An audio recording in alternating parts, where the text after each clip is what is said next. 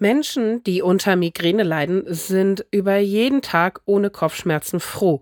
Da könnte euch auch mein Co-Host Dennis einiges zu erzählen. Und nun steht wahrscheinlich ein vorbeugendes Medikament vor der Zulassung in Europa, das die Migränetage deutlich senken soll. Eine Dosis Wissen, der Podcast für Health Professionals.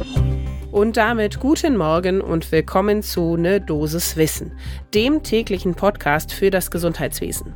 Mein Name ist Laura Weisenburger, ich bin Ärztin und wissenschaftliche Redakteurin und gemeinsam mit meinem Kollegen Dennis Ballwieser, wie gesagt, stellen wir euch jeden Werktag ab 6 in der Früh die Themen vor, die für euch wirklich interessant sind. Heute ist Mittwoch, der 19. Juli 2023. Podcast von gesundheithören.de und Apothekenumschau Pro. Und heute beschäftigen wir uns also mit einer ganz neuen Medikamentengruppe für die Migränetherapie, die Gepante.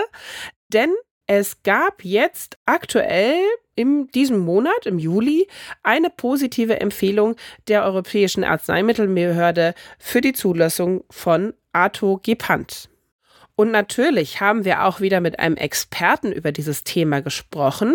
Das ist heute Privatdozent Charlie Gaul. Er ist Facharzt für Neurologie, spezielle Schmerztherapie am Kopfschmerzzentrum in Frankfurt und Generalsekretär der Deutschen Migräne- und Kopfschmerzgesellschaft. Und er sagt, wir haben hier eine interessante neue Substanzgruppe, von denen einzelne Vertreter zur Akuttherapie, andere zur Prophylaxe und bislang Rimegepant zur Akuttherapie und zur Prophylaxe der Migräne untersucht wurden.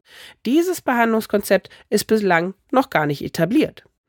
Ihr merkt also, wir müssen da gezwungenermaßen einen genauen Blick zum ersten Kaffee des Tages werfen.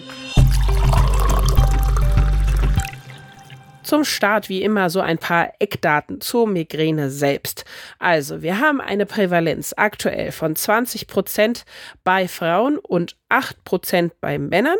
Die kommt also häufig vor, diese Erkrankung. Klinisches Bild erzähle ich jetzt nichts Neues. Attacken von heftigem, häufig einseitigen, pulsierend, pochendem Kopfschmerz.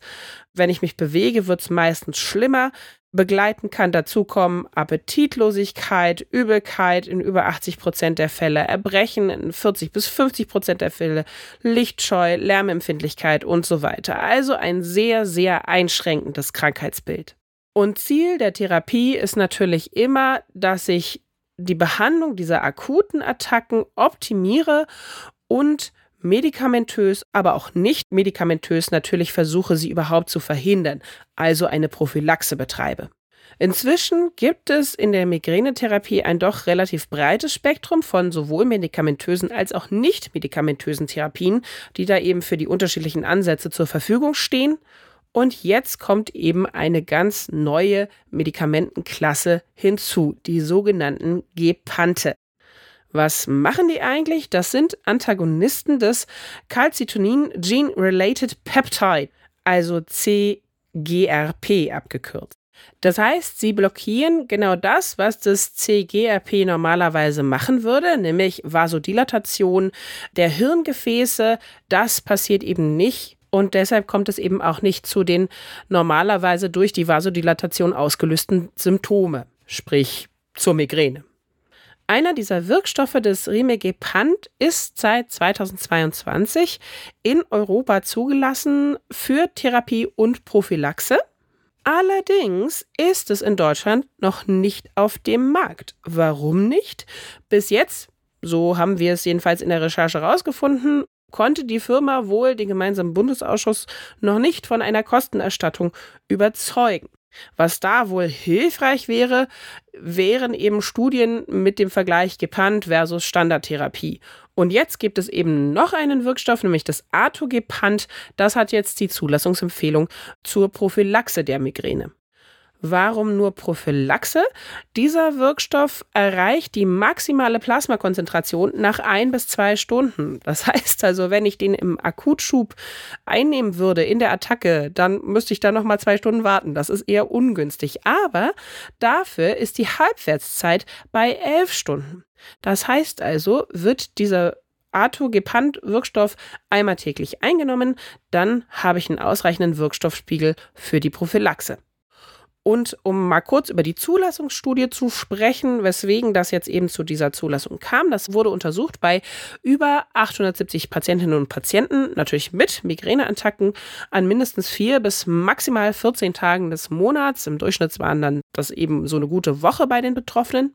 Und man hat gleichzeitig auch so ein bisschen Dosisfindung gemacht. Das haben vier Gruppen über zwölf Wochen Atogepant und ein Placebo in unterschiedlichen Dosierungen bekommen. Also das Atogepant natürlich in unterschiedlichen Dosierungen. Und zwar einmal 10, 30 oder 60 Milligramm und die anderen eben, wie gesagt, nur dem Placebo. Primärer Endpunkt war natürlich die Veränderung der mittleren Anzahl der monatlichen Migränetage, weil darum ging es ja. Und siehe da, das hat auch tatsächlich funktioniert.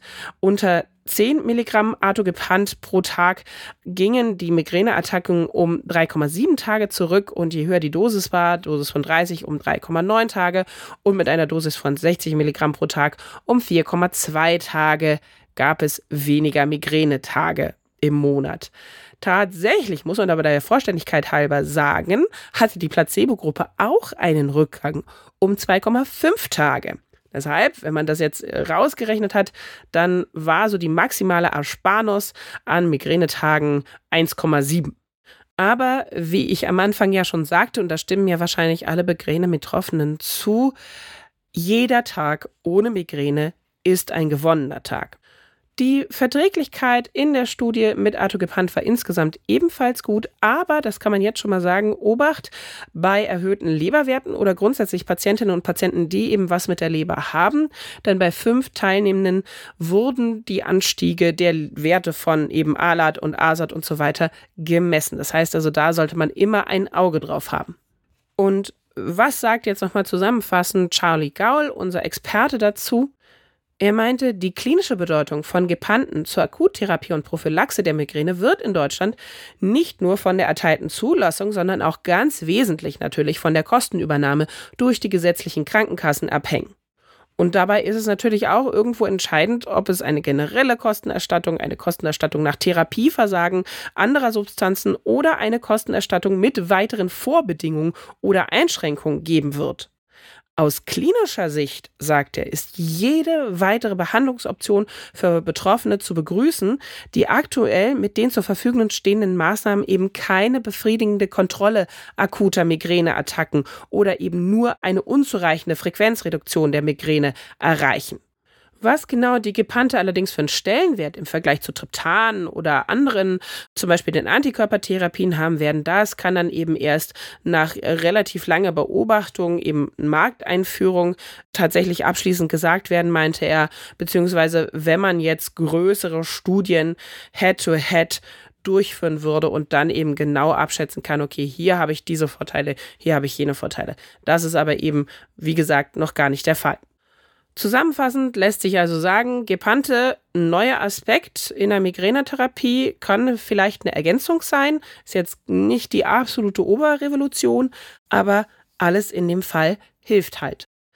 Allerdings muss ich auch noch klären, ob diese Gruppe bei uns überhaupt auf den Markt kommen wird. Und das war die Dosis Wissen für heute. Wenn ihr sagt, das sollten doch meine Kolleginnen, meine Kollegen auch auf jeden Fall wissen, da haben wir uns neulich erst drüber unterhalten, dann teilt unsere Folge, empfehlt uns gerne weiter. Das würde uns sehr freuen. Ein Podcast von gesundheithören.de und Apothekenumschau Pro.